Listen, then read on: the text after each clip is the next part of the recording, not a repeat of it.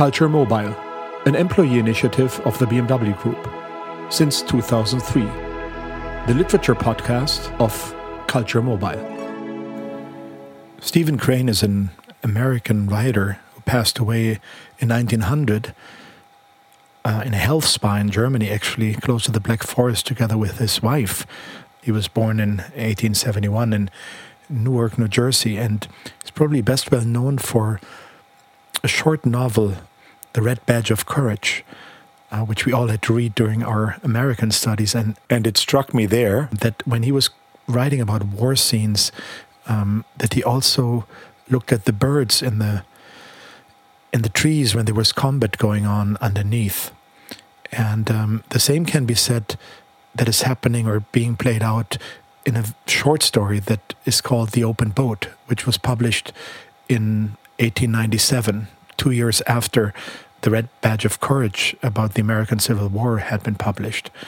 And there again, we find what we oftentimes find when men are confronted with their fate or with death the depiction of nature as indifferent, as going on nevertheless, as happening, surrounding, as going on besides what is actually happening to the men, in this case, of this open boat.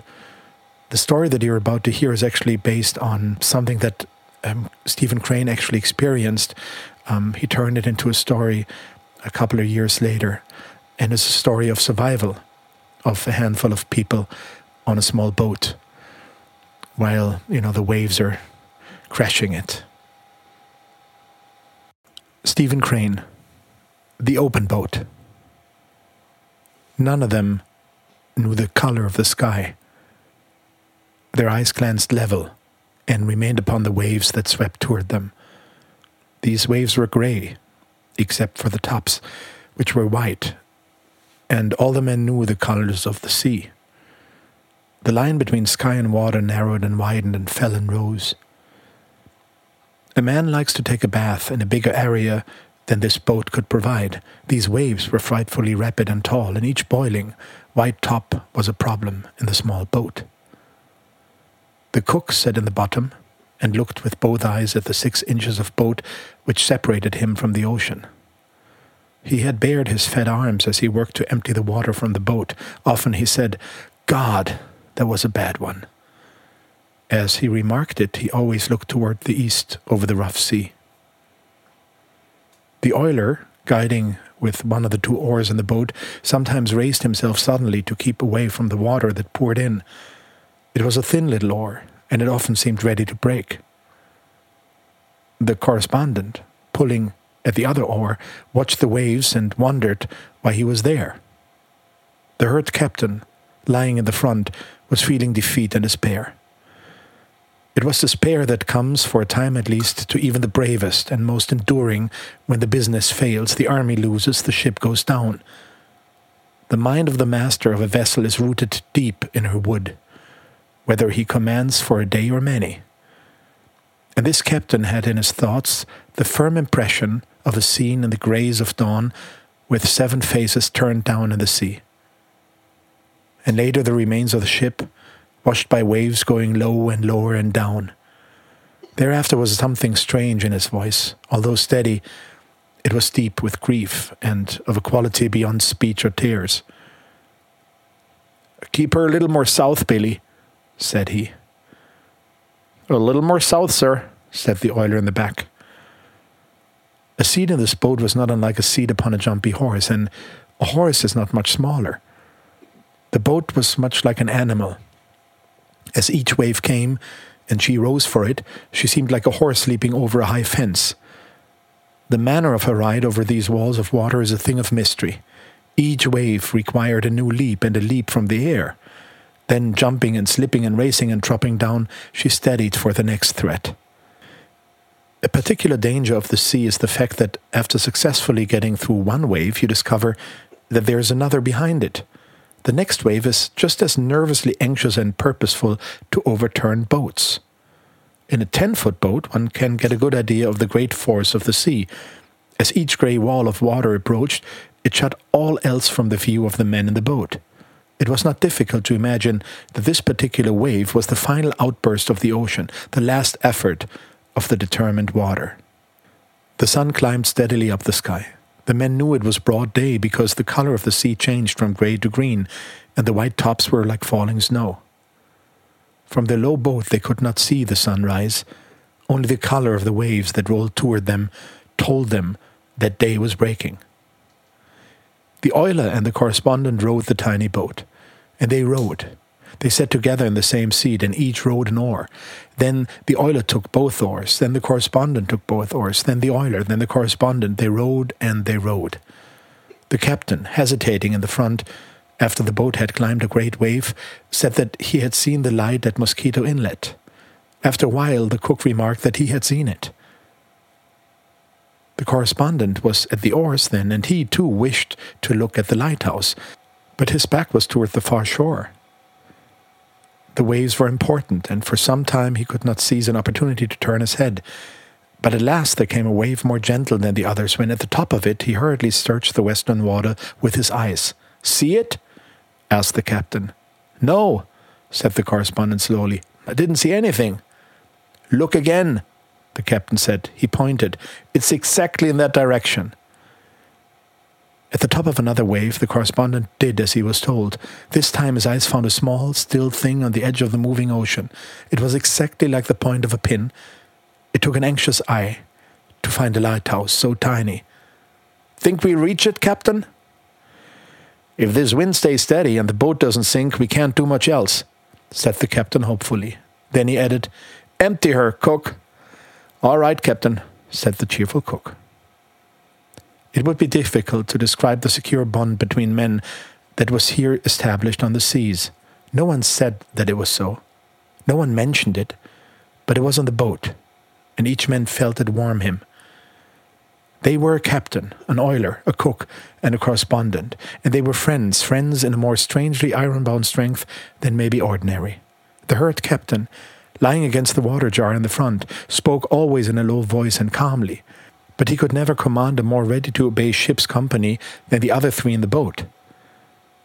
It was more than a mere recognition of what was best for their safety. There was surely in it a quality that was personal and heartfelt. And after this devotion to the commander of the boat, there was this oneness. The correspondent, who had been taught to be a hard judge of men, knew even at the time that it was the best experience of his life but no one said it was so. No one mentioned it. I wish we had a sail, remarked the captain. We might try my coat on the end of an oar. It would give you two boys a chance to rest. So the cook and the correspondent held the oar and spread wide the coat. Sometimes the oiler had to turn sharply to keep the sea from breaking into the boat, but otherwise sailing was a success. The lighthouse had been growing slowly larger. It now almost had color and appeared like a little gray shadow on the sky. The men holding high the oar could not be prevented from turning their heads quite often to glance at this little gray shadow. At last, from the top of each wave, the men in the rolling boat could see land. As the lighthouse was a shadow on the sky, this land seemed only a long black shadow on the sea. It certainly was thinner than paper.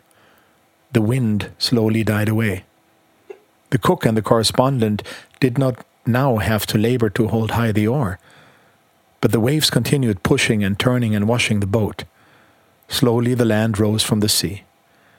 From a black line it became a line of black and white, trees and sand. Finally the captain said he could see a house on the shore. They'll see us before long and come out after us, said the cook. The distant lighthouse rose high. The keeper ought to be able to see us now, said the captain. None of those other boats could have reached shore to give word of our ship, said the oiler in a low voice, or the lifeboat would be out hunting for us. Slowly and beautifully, the land came out of the sea. The wind came again. Finally, a new sound struck the ears of the men in the boat. It was the low thunder of waves beating the shore. We'll never be able to reach the lighthouse now, said the captain. Swing her a little more north, Billy. A little more north, sir, said the oiler. So the little boat turned her nose once more down the wind. All except the oarsmen watched the shore grow. Doubt and fear were leaving the minds of the men. The management of the boat still took most of their attention, but it could not prevent a quiet cheerfulness. In an hour, perhaps, they would be on shore. The nearness of success shone in their eyes. Everybody took a drink of water. Cook, remarked the captain, there doesn't seem to be any sign of life about the house. No, replied the cook. Strange they don't see us. Tide, wind, and waves were swinging the boat north. Strange they don't see us, said the men. The sea's roar was here dulled, but its tone was nevertheless thundering and huge. As the boat swam over the great waves, the men sat listening to this roar. We'll overturn, said everybody. It is fair to say here that there was not a life saving station within 20 miles in either direction. But the men did not know this fact, and so they made bitter remarks concerning the eyesight of the nation's lifesavers. Four unhappy men sat in the boat and murmured, Strange, they don't see us. The earlier lightheartedness had completely disappeared. To their sharpened minds, it was easy to imagine all kinds of idleness and blindness, and indeed lack of courage. There was the shore of the land, and it was bitter and bitter to them that from it came no sign. The captain said at last, I suppose we'll have to make a try for ourselves. If we stay out here too long, none of us will have strength to swim after the boat goes under.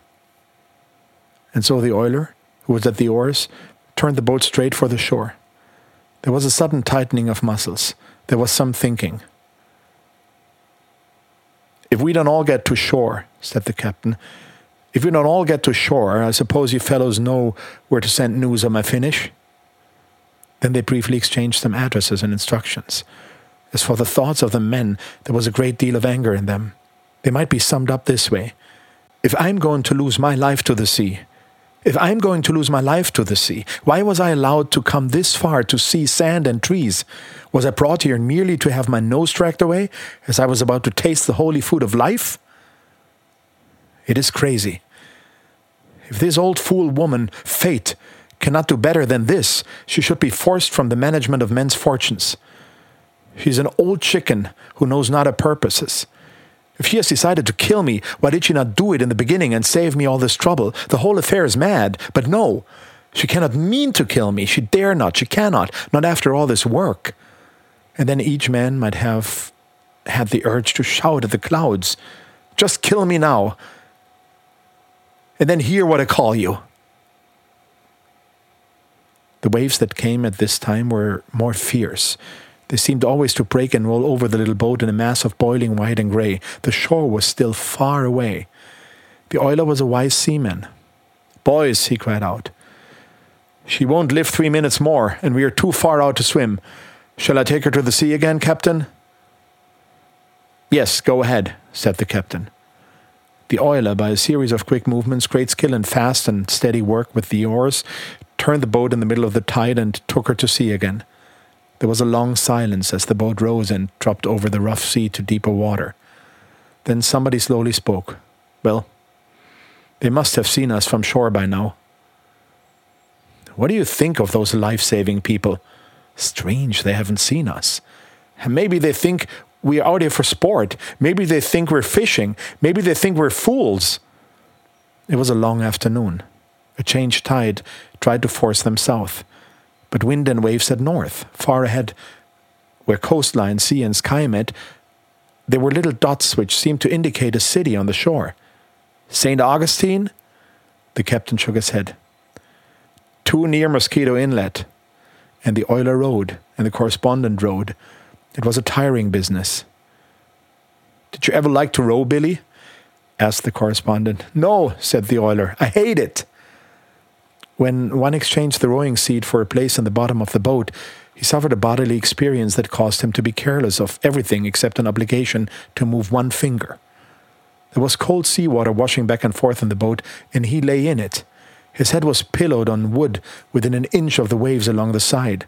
Sometimes the sea came in and bathed him once more, but this did not trouble him. It is almost certain that if the boat had sunk, he would have fallen comfortably out upon the ocean as if it were a great soft bed. Look, there's a man on the shore. Where? There. See him? See him? Yes, sure, he's walking along. Now he's stopped. Look, he's facing us. He's waving at us. So he is, by thunder.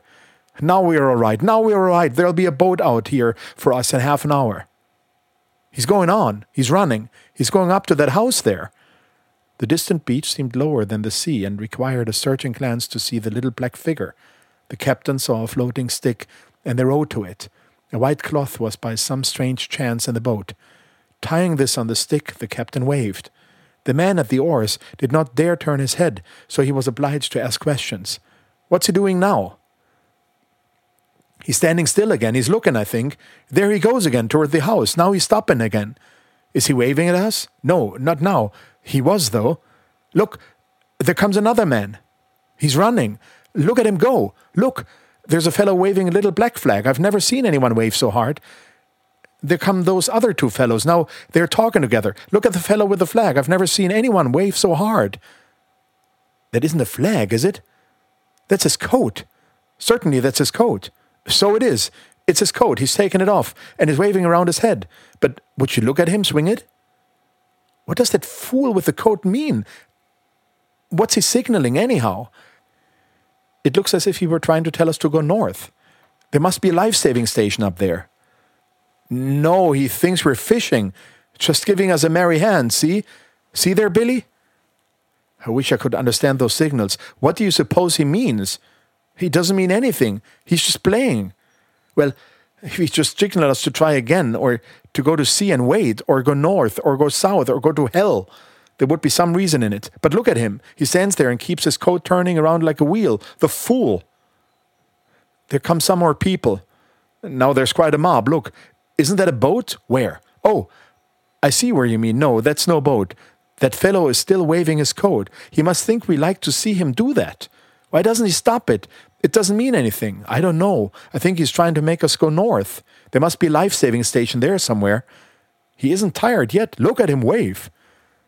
I wonder how long he can do that. He's been swinging his coat around ever since he caught sight of us. He's crazy. Why aren't they getting men to bring a boat out? A fishing boat could come out here all right. Why won't he do something? Oh, it's all right now. They'll have a boat out here for us soon, now that they have seen us.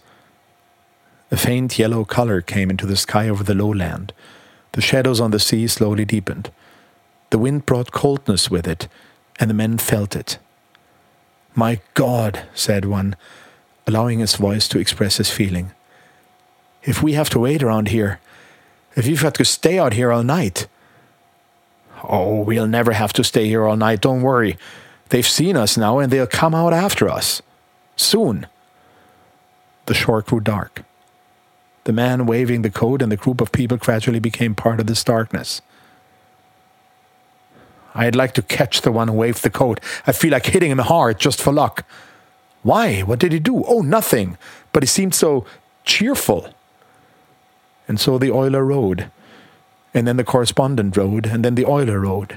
Grey faced and bent forward steadily, turn by turn they lifted the heavy oars. The form of the lighthouse was gone from their view, but finally a pale star appeared, just lifting from the sea. If I'm going to lose my life to the sea, if I'm going to lose my life to the sea, why was I allowed to come this far and see sand and trees? Was I brought here merely to have my nose dragged away, as I was about to taste the holy food of life? The patient captain leaning against the water jar, was sometimes obliged to speak to the oarsmen. Keep her head up, keep her head up, keep her head up, sir. The voices were tired and low. This was surely a quiet evening. All except the oarsmen lay heavily motionless in the boat's bottom. A night on the sea in an open boat is a long night. As darkness fell, the shine of the light, lifting from the sea in the south, changed to full gold. In the north, a new light appeared. A small blue glow on the edge of the waters. These two lights were the furniture of the world. Otherwise, there was nothing but waves. The plan of the oiler and the correspondent was for one to row until he was no longer able. Then he would wake the other from his dead sleep in the bottom of the boat. The oiler worked the oars until his head dropped forward and the overpowering sleep blinded him. And he rowed some more. Then he touched a man in the bottom of the boat and called his name. Will you row a little for a while? he asked softly. Sure, Billy, said the correspondent, slowly dragging himself to a sitting position. They exchanged places carefully, and the oiler, slipping down in the sea water at the cook's side, seemed to go to sleep instantly. Though the huge size of the waves had lessened, they still rolled the boat high. The man at the oars tried to keep her pointing into the waves so she would not turn over. The black waves were silent and hard to see in the darkness. Often one was almost upon the boat before the oarsman knew it. In a low voice, the correspondent spoke to the captain. He was not sure that the captain was awake, although this iron man seemed to be always awake. Captain, shall I keep her going toward that light north, sir? The same steady voice answered him, Yes, keep the light a little to the left. The correspondent, as he rowed, looked down at the two men sleeping underfoot. The cook's arm was around the oiler's shoulders, and with their scarce clothing and tired faces, they were the babies of the sea, a strange picture of two old babies. After a time, it seemed that even the captain slept, and the correspondent thought that he was the only man afloat on all the ocean. The wind had a voice as it came over the waves, and it was sadder than death. If I'm going to lose my life to the sea, if I'm going to lose my life to the sea, why was I allowed to come this far and see sand and trees during the long night, a man might decide that it was really the purpose of the seven mad gods to kill him, in spite of the awful cruelty of it. But it was certainly not justice to kill a man who had worked so hard, so hard. The man felt it would be a crime. Other people had died at the sea since the beginning of ships, but still. Later, the correspondent spoke into the bottom of the boat. Billy, there was a slow and gradual movement. Billy, would you row for a while? Sure, said the oiler. As soon as the correspondent touched the cold, comfortable sea water in the bottom of the boat and had pressed close to the cook's side, he was deep in sleep in spite of the cold. The sleep was so good to him that it was but a moment before he heard a voice call his name in a tone that showed great weakness. Will you row now?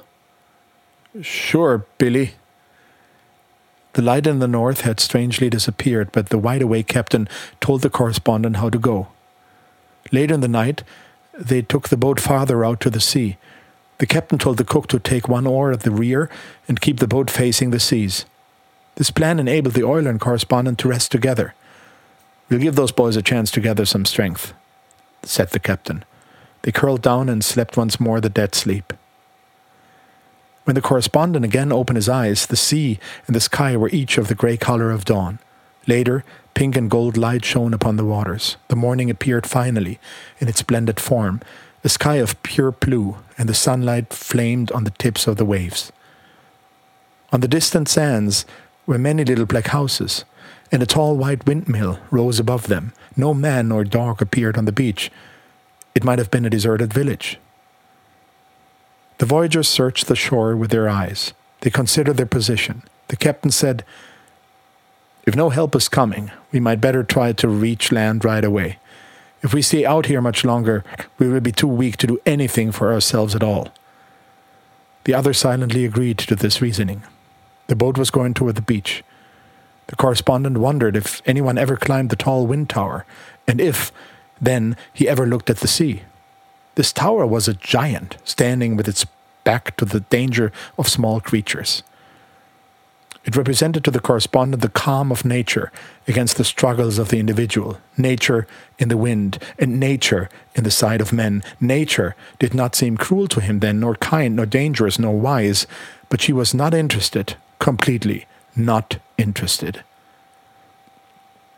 It is perhaps probable that a man in this situation, impressed with the lack of concern of the world, should see the many faults in his own life. They may rest badly in his mind, and he may wish for another chance. The difference between right and wrong seems all too clear to him then, and he understands that if he were given another opportunity, he would improve his conduct and his words. Now, boys, said the captain, she's going to go under. All we can do is take her in as far as possible and then when she sinks, jump out and go toward the beach. Keep cool now, and don't jump until she goes under. The oiler took the oars. Captain, he said, I think I'd better keep her head to the seas and back her in. All right, Billy, said the captain, back her in. The oiler turned the boat then, and seated in the rear, The cook and the correspondent had to look over their shoulders to see the lonely and distant shore. The huge waves lifted the boat high. We won't get in very close, said the captain. Each time a man could turn his attention from the sea, he glanced toward the shore, and in the expression of the eyes there was a remarkable quality. The correspondent, observing the others, knew that they were not afraid, but the full meaning of their glances was hidden. As for himself, he was too tired to fully understand the fact. He tried to force his mind into thinking of it, but the mind was slave now to the muscles, and the muscles said they did not care. He merely thought that if he should die, it would be a shame. There were no hurried words, no apparent fears. The men simply looked at the shore. Now remember to get well away from the boat when you jump, said the captain. A wave suddenly fell with a thundering roar, and the water came rushing down upon the boat. Steady now, said the captain. The men were silent. They turned their eyes from the shore and waited. Then the next wave broke upon them. Rolling floods of white water caught the boat and whipped it around. Water came in from all sides. The little boat, dying under this weight of water, sank deeper into the sea. Empty her out, cook, empty her out, said the captain. All right, captain, said the cook. Now, boys, the next one will finish us, said the oiler. Remember to jump free of the boat. The third wave moved forward, huge, angry, merciless. It seemed to drink the tiny boat and, at the same time, threw the men into the sea. The January water was icy. The correspondent thought immediately that it was colder than he had expected to find it off the coast of Florida. This appeared to his dulled mind as a matter important enough to be noted at the time. The coldness of the water was sad. It was very sad. This fact was somehow mixed with opinion of his own situation, so that it seemed almost a proper reason for tears. The water was cold. When he came to the surface, he knew of little but the noisy water. Afterwards, he saw his companions in the sea. The oiler was ahead in the race. He was swimming strongly and rapidly. Off to the correspondent's left, Cook's great back appeared out of the water. Behind him, the captain was hanging with one unhurt hand to the overturned boat.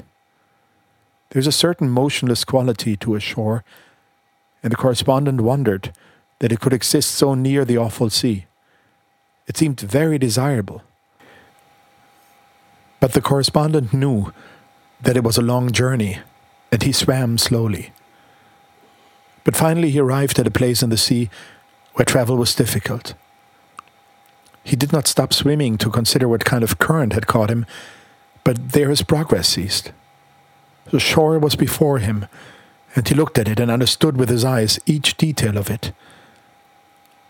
As the cook passed much farther to the left, the captain was calling to him, Turn over on your back, cook. Turn over on your back and use the oar. All right, sir. The cook turned on his back and, using the oar, went ahead as if he were a boat himself. The boat also passed, with the captain holding on with one hand. They passed nearer the shore. The oiler, the cook, the captain, and following them went the water jar, sailing merrily over the sea. The correspondent remained in the grasp of this strange new enemy a current. The shore, with its white sand and green trees, was spread like a picture before him. He thought, I'm going to die. Can it be possible? Can it be possible? Can it be possible? Perhaps an individual must consider his own death to be the final act of nature. But later, a wave pushed him out of the small, deadly current, and he found suddenly that he could again make progress toward the shore. Later still, he knew that the captain had his face turned toward him and was calling his name. Come to the boat! Come to the boat! In his struggle to reach the captain and the boat, he realized that when one gets tired beyond limit, death must be comfortable. An end of fighting accompanied by a large sense of relief. After a while, he saw a man running along the shore. He was removing his clothes with most remarkable speed coat, trousers, shirt, everything came off him like magic. Come to the boat, called the captain. All right, captain. As the correspondent swam, he saw the captain stand on the floor of the ocean and leave the boat. Then the correspondent performed his one bit of magic of the voyage. A large wave caught him and threw him with ease and speed completely over the boat and far beyond it. He was amazed by his own performance and by that of the marvelous sea. The correspondent arrived in water that reached only to his chest, but his condition did not enable him to stand for more than a moment. Each wave pushed him down again. Then he saw the running man come leaping into the water. He dragged ashore the cook, and then went toward the captain, but the captain motioned him away and sent him to the correspondent. The man gave a strong pull, a long drag, and a big push. The correspondent said, Thanks, old man. But suddenly the man cried, What's that? He pointed a quick finger. The correspondent said, Go! In the low water, face down, lay the oiler. His forehead touched sand that was sometimes between each wave above the sea. The correspondent did not know all that happened afterward. When he reached safe ground, he fell, striking the sand with each part of his body. It was as if he had dropped from a roof.